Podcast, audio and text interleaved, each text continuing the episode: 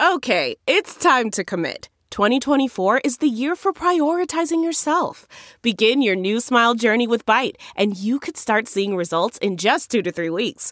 Just order your at-home impression kit today for only $14.95 at Byte.com. Byte Clear Aligners are doctor-directed and delivered to your door. Treatment costs thousands less than braces. Plus, they offer financing options, accept eligible insurance, and you can pay with your HSA, FSA. Get 80% off your impression kit when you use code WONDERY at Byte.com. That's Byte.com. Start your confidence journey today with Byte. Welcome to Money for the Rest of Us, a personal finance show on money, how it works, how to invest it, and how to live without worrying about it. I'm your host, David Stein, and today is episode 120. It's titled, In Little is Contentment. A few weeks ago, I was wandering through one of my favorite places, a college bookstore. I like to browse the textbook section because the books are displayed by classes and sections rather than alphabetically or by topic. This somewhat random organizational structure with books piled horizontally in stacks rather than the typical vertical display of most bookstores is appealing to me because I find things that I just wasn't expecting. I like the unpredictability of it. I only had a few minutes but stumbled upon a book I have been meaning to read. It's the Tao Te Ching, and it's by Lao Tzu. Now, Tao means the way, and Te means virtue or inner strength, and Ching means classic or great book. Hence, the title can be translated, The Classic of the Way and Virtue. The book dates from around 600 BC and consists of cryptic poems that probably rhymed in the early Chinese pronunciation. Edward Slingerland, in his book, Trying Not to Try, writes that Lao Tzu saw himself living in a profoundly corrupt age, characterized by glaring social inequities, economic chaos, and superficial consumerism. One wonders if most sages believe they live in profoundly corrupt times. Lao Tzu writes, "The court is corrupt, the fields are overgrown, the granaries are exhausted, and yet somewhere clothes with fancy designs and colors, hang sharp swords from their belts, stuff their bellies with fine food and drink. This is what is called being proud of being a robber. Far is this from the way." Lao Tzu differed from his contemporary Confucius in his solution to this corruption. Lao Tzu thought humans were fundamentally good, and if we followed our inner selves, we would do just fine. The problem is people don't look inward but outward and are led astray. Confucius thought humans were fundamentally flawed and needed rigorous training in order to act properly. He believed in systems and training. Lao Tzu believed in the opposite. He would probably resonate with today's unschooling movement. Slingerland writes that Lao Tzu's, quote, philosophical target is the Confucians, with their clear standards concerning the right kind of music to listen to, the right kind of clothes to wear, the right way to enter a room, and perhaps most damaging, the precise way to be good. Lao Tzu's argument is that calling some behavior good ensures it will not be good, because conscious labeling and explicit effort poison our experience. Lao Tzu believed we think and speak too much, and we let our desires run amok. As Slingerland puts it, our thinking and verbalizing interferes with our ability to simply experience life. This, combined with the tendency of our desires to grow incessantly, becoming temporarily sated, but then aroused again by some more desirable mirage in the distance, is what leads to unhappiness. Lao Tzu writes, "There is no crime greater than indulging your desires. There is no disaster greater than not knowing contentment. There is no calamity more serious than wanting to get ahead. If you know the contentment of contentment, you will be forever content." Lao Tzu was ahead of his time in his teachings that getting more things will never completely satisfy us. Humans are hedonistic adapters. We are on the hedonistic treadmill. We quickly adjust to good and bad events or new levels of wealth or fame, and then return to our base level of contentment. This has been shown in numerous academic studies. No matter, something good might happen, but eventually we get to this base level of contentment. I've had this same experience here. We moved to Teton Valley full-time about 3 months ago, and I mentioned this in some of the earlier podcasts. This was a test, an experiment to see how we liked it. For the first few weeks, we would awake each morning, be astonished at the beauty and grandeur of the Teton mountain range that was outside our window. Now I can go an entire day and not really notice the mountains unless I deliberately stop and acknowledge their presence and magnificence. Yet we still crave the novel and the new. Perhaps one key to contentment is to make and look forward to little changes. A dinner out, a weekend road trip, a new dessert, or a new pair of earrings. Changes that bring novelty but don't overextend us financially. Because the idea is if the change only temporarily satisfies us and we go back to this set point, then why make huge changes if we can make small changes and hopefully get the same impact? Lao Tzu writes, "To know when you have enough is to be rich." Another key to successful living, according to Lao Tzu, is stop trying to change the world. It is too complex and unpredictable. He writes, "For those who would like to take control of the world and act on it, I see with this they simply will not succeed. The world is a sacred vessel. It is not something that can be acted upon. Those who act on it destroy it. Those who hold on to it lose it." Instead, we should follow what Lao Tzu calls the bent over, you'll be preserved whole strategy of the ancients. Here's what he says, "Bent over, you'll be preserved whole. When twisted, you'll be upright. When hollowed out, you'll be full. When worn out, you'll be renewed. When you have little, you'll attain much. With much, you'll be confused." Now, that translation is by Robert G. Hendricks.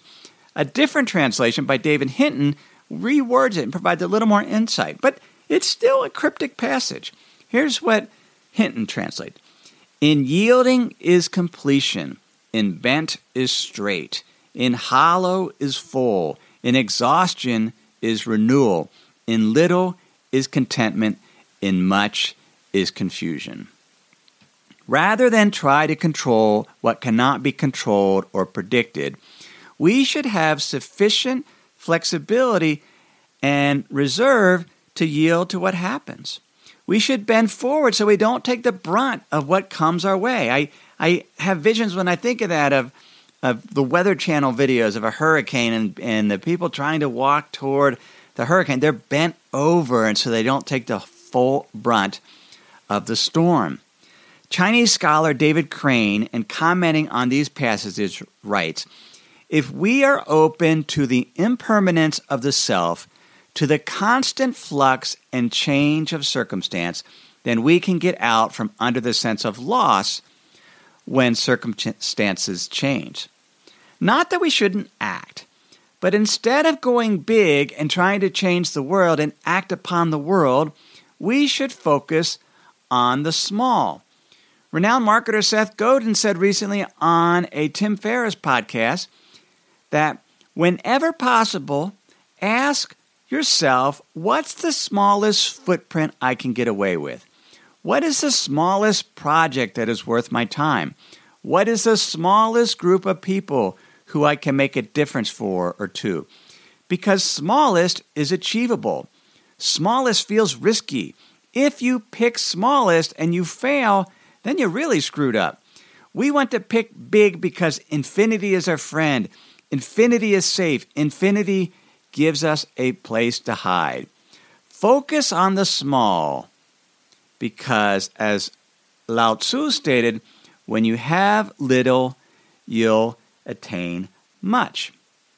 Now, this bent over and you'll be preserved. If you're bent over, you're more flexible than if you're rigid and straight. Something that's bent over and a little more flexible isn't fragile. It's more robust. Back in episode 55, I did, and the episode was on Are You Fragile or Anti-Fragile? And I and I introduced and I talked about Nassim Nicholas Taleb's book, Anti-Fragile. He also wrote The Black Swan. He recently gave a commencement address at American University in Beirut. Here's what he said. Success requires absence of fragility. I've seen billionaires terrified of journalists, wealthy people who felt crushed because their brother-in-law got very rich, academics with Nobel who were scared of comments on the web. The higher you go, the worse the fall. For almost all people I've met, external success came with increased fragility and a heightened state of insecurity. The worst of those are former something types with 4-page CVs who, after leaving office and addicted to the attention of servile bureaucrats, find themselves discarded, as if you went home one evening to discover that someone suddenly emptied your house of all its furniture. But self-respect is robust. That's the approach of the Stoic school, which incidentally was a Phoenician movement. I've seen robust people in my village, Amyon, who are proud of being local citizens involved in their tribe. They go to bed proud and wake up happy. Or Russian mathematicians who during the difficult post-Soviet transition period were proud of making $200 a month and do work that is appreciated by 20 people, and consider that showing one's decorations or accepting awards were a sign of weakness and lack of confidence in one's contributions. And believe it or not, some wealthy people are robust, but you just don't hear about them because they are not socialites. Live next door and drink Arak Baladi, not Vuv Klikot, which is a terrible pronunciation. I don't even know. I've not drank Arak Baladi or Vuv Klikot, but apparently one is richer than the other. Now, I mentioned Lao Tzu is cryptic, and the book's short, and you should read it. Some of the passages I don't understand. Some I probably maybe misread what we're saying, although I suspect a book like that is very much open to interpretation. But what I take from it is we should be flexible. We should not try to change the world, but focus on the small, keep our desires under control, be content with what we have, but we can make little changes in our life. We crave novelty and new things, and not that we should never have that. I admit we're a little bored here in Teton Valley. We like being here. The people are nice, but I'm getting a little stir-crazy. I really am. So I need to do some traveling this fall. One of Lao Tzu's teaching is his concept called Wu wei. And it literally translated means no trying, no doing, or passive achievement. Slingerland in his book writes, but it's not all about dull inaction. In fact, it refers to the dynamic, effortless, and unconscious state of mind of a person who is optimally active and effective. People in Wu wei feel as if they are doing nothing. It's like effortless action or spontaneous action. And this was his whole balance, which is why in some ways Lao Tzu is so contradictory in terms of so many of his phrases, because ultimately he believes if you label something and you say this is the way to do it, then that corrupts the teaching. We have to somehow look inward and somehow interpret just following our inner self and to achieve this Wu wei. Let me pause here to share some words from this week's sponsors. We have a brand new sponsor to our show. It's Yahoo Finance. Yahoo's been around for decades. My first email outside of work was a Yahoo email address. But the financial side I've used on occasion primarily to get data for dividend histories for particular funds or ETFs. But I was pleasantly surprised to get back on Yahoo Finance to see how it's evolved over the years. Now it's really a financial dashboard where you can get an understanding of what's going on with the markets. There are relevant articles from Bloomberg, Reuters, the Associated Press, and the Yahoo Finance team. You can look at the economic events calendar and see which data series are being released that day and what the consensus is. You can see the pulse of the markets at any time by going to Yahoo Finance. In addition, you could see all of your investments and retirement accounts in one place. With Yahoo Finance, you get a consolidated view of multiple accounts. Yahoo Finance serves as a financial hub for your retirement accounts, but also comprehensive financial news and analysis. You need to check out Yahoo Finance, particularly if you haven't been there in a while. Check it out at yahoofinance.com. That's yahoofinance.com. If you've been using Mint to manage your finances, you know they shut down several months ago.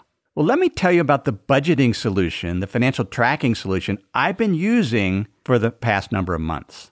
It's Monarch Money. Monarch Money is the top-rated all-in-one personal finance app. It gives you a comprehensive view of all your accounts, investments, transactions, and more. You can create custom budgets like I've done.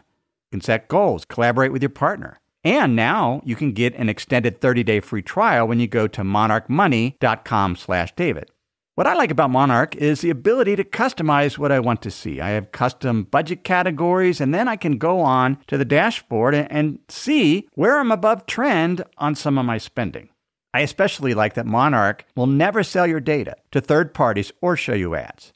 After trying Monarch myself, I understand why it's the top-rated personal finance app. And right now, get an extended 30-day free trial when you go to monarchmoney.com/David. That's monarchmoney.com/David for your extended 30-day free trial. Now, what does this have to do with investing? I kind of have two different topics here. I was fascinated by Lao Tzu, but I was also fascinated by a couple of things I've participated in last week. I watched a video on Real Vision TV, and I read and participated in a webinar by Tim Hayes at Ned Davis Research. And they were polar opposites in terms of their views. In terms of the video on Real Vision TV, it was by James Rickard. And I mentioned James in episode 49, is Money Dying? He wrote the book, The Death of Money and Currency Wars, and he's pretty bearish in terms of the monetary system. You can watch that video. You can sign up for a free 7-day sample at realvisiontv.com/money. And that, if you sign up for that trial, then you can watch the video. And if you decide to join after 7 days, you'll get 20% off. So that's at realvisiontv.com/money.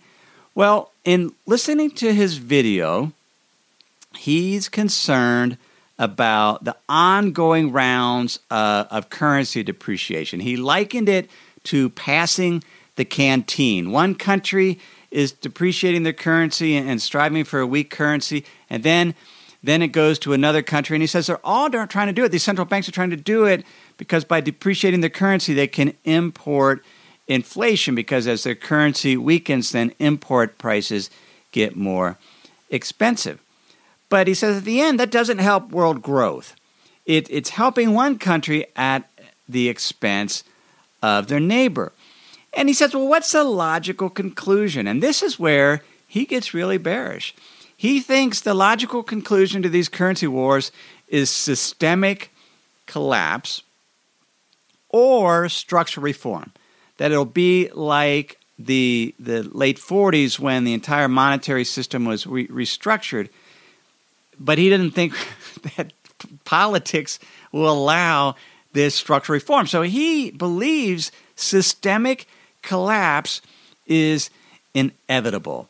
And he went through this series. He says in 1998, he was actually chief counsel at Long-Term Capital Management when it was bailed out, or when Wall Street bailed out this particular hedge fund. And then he says in 2008, central banks bailed out Wall Street. And he believes now, as early as, he just put the year 2018. We'll see in a moment. He doesn't know when it's going to happen. He asked, who's going to bail out the central banks? And he believes central banks are at risk because if individuals, households, businesses, governments lose confidence. There's a confidence boundary. If they lose confidence in central banks, that we could have a systemic collapse. He says we won't be living in caves, eating canned goods, but he believes the dollar will be like the Mexican peso and no longer be the world currency, that somehow the IMF will have to come step in and with the use of strategic drawing rights, which is sort of this currency basket that the IMF, the International Monetary Fund, has created, somehow they will be the central bank of last resort to bail out all the other central banks. And he says what we should do is we should run out and buy gold, but not to go crazy about it. He said 10% of your net worth in gold. And he said people just didn't realize how close we came to the system collapsing in 1998 and 2008, and that we should not be complacent. Now, I don't know if that's going to happen or not.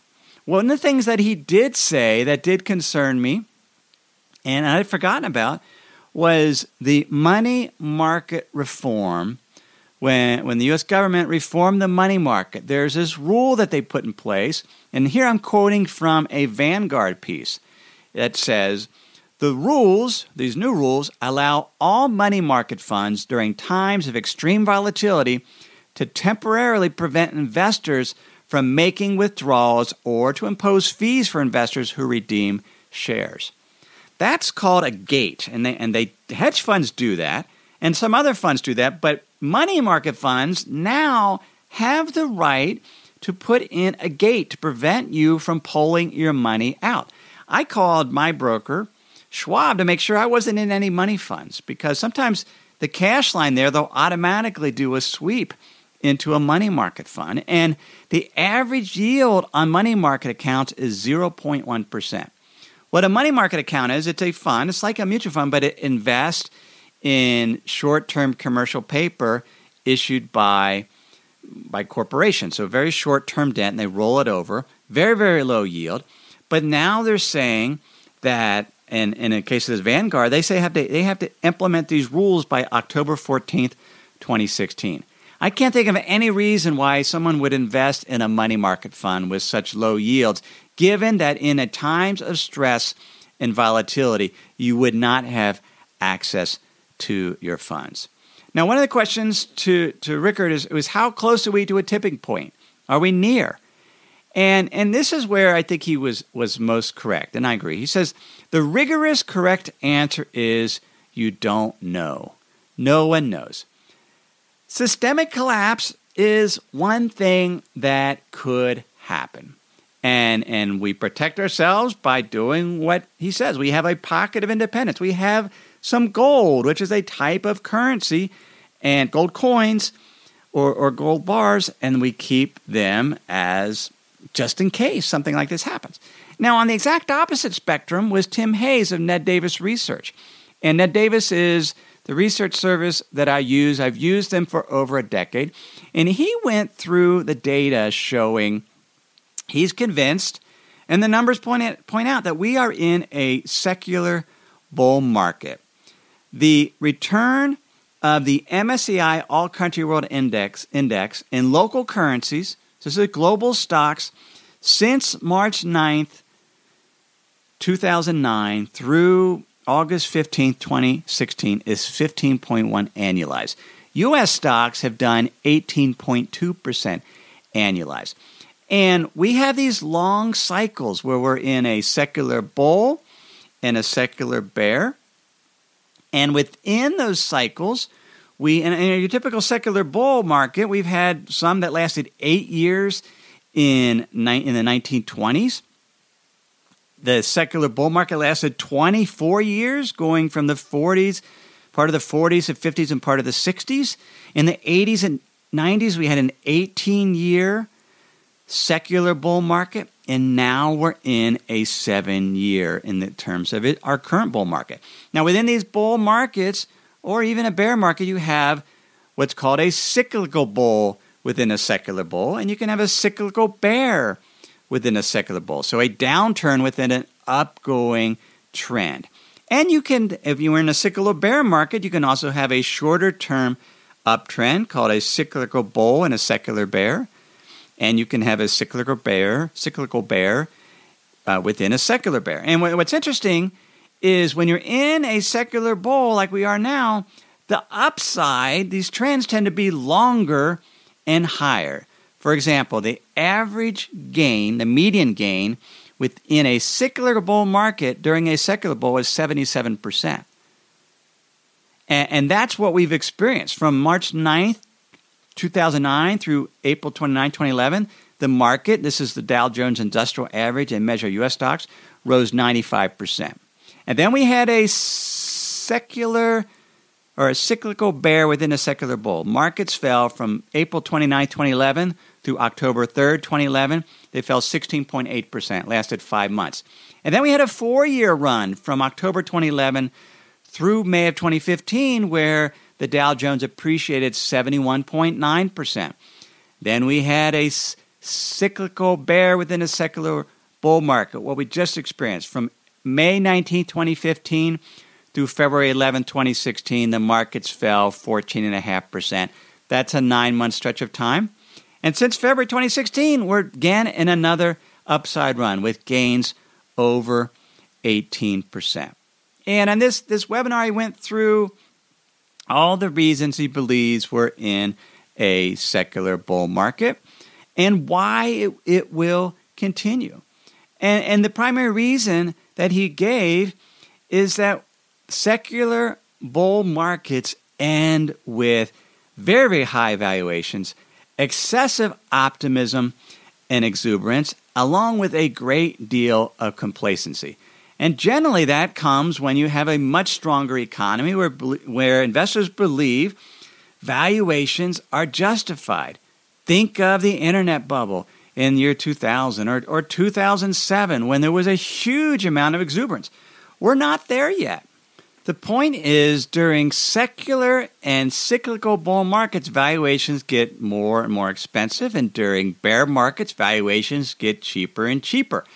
And so valuations are expensive when we look at the stock market, but they're still cheap relative to bond yields. And even during secular bull markets, you'll get a time, as the economy improves, when rates start to increase, and yet that doesn't necessarily always kill the bull market right there. And his view is we're still in the mid stages of this secular bull market, that it could last through the end of this decade or longer.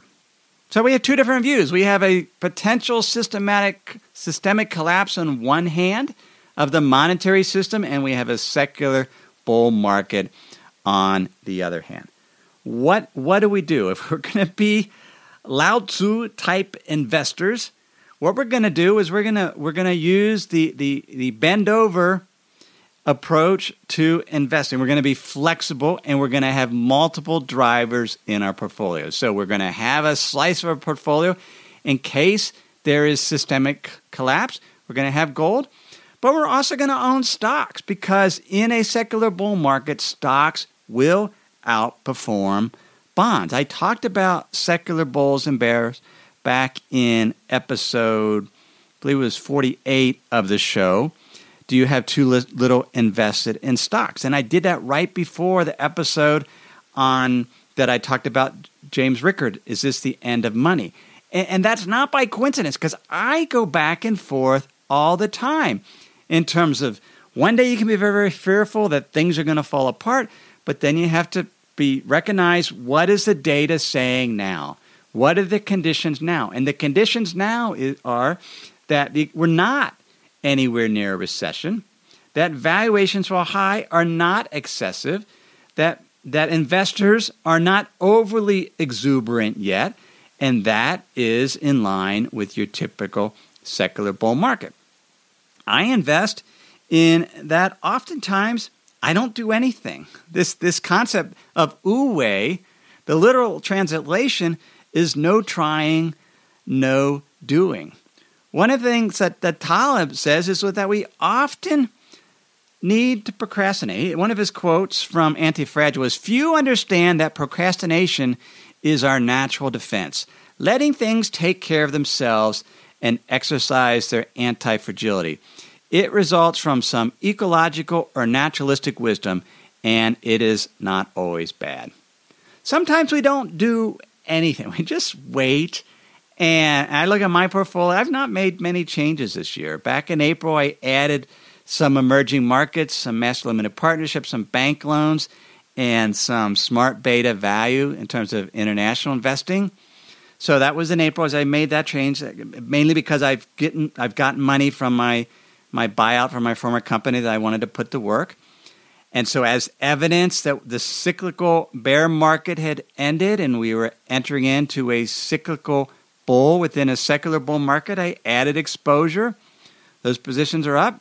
But on the other hand, I've bought gold twice as recently as this week because I want to increase my allocation there. And those are opposite ends of the spectrum, but that's part of being a flexible investor, being anti-fragile, and focusing on the small things you can do.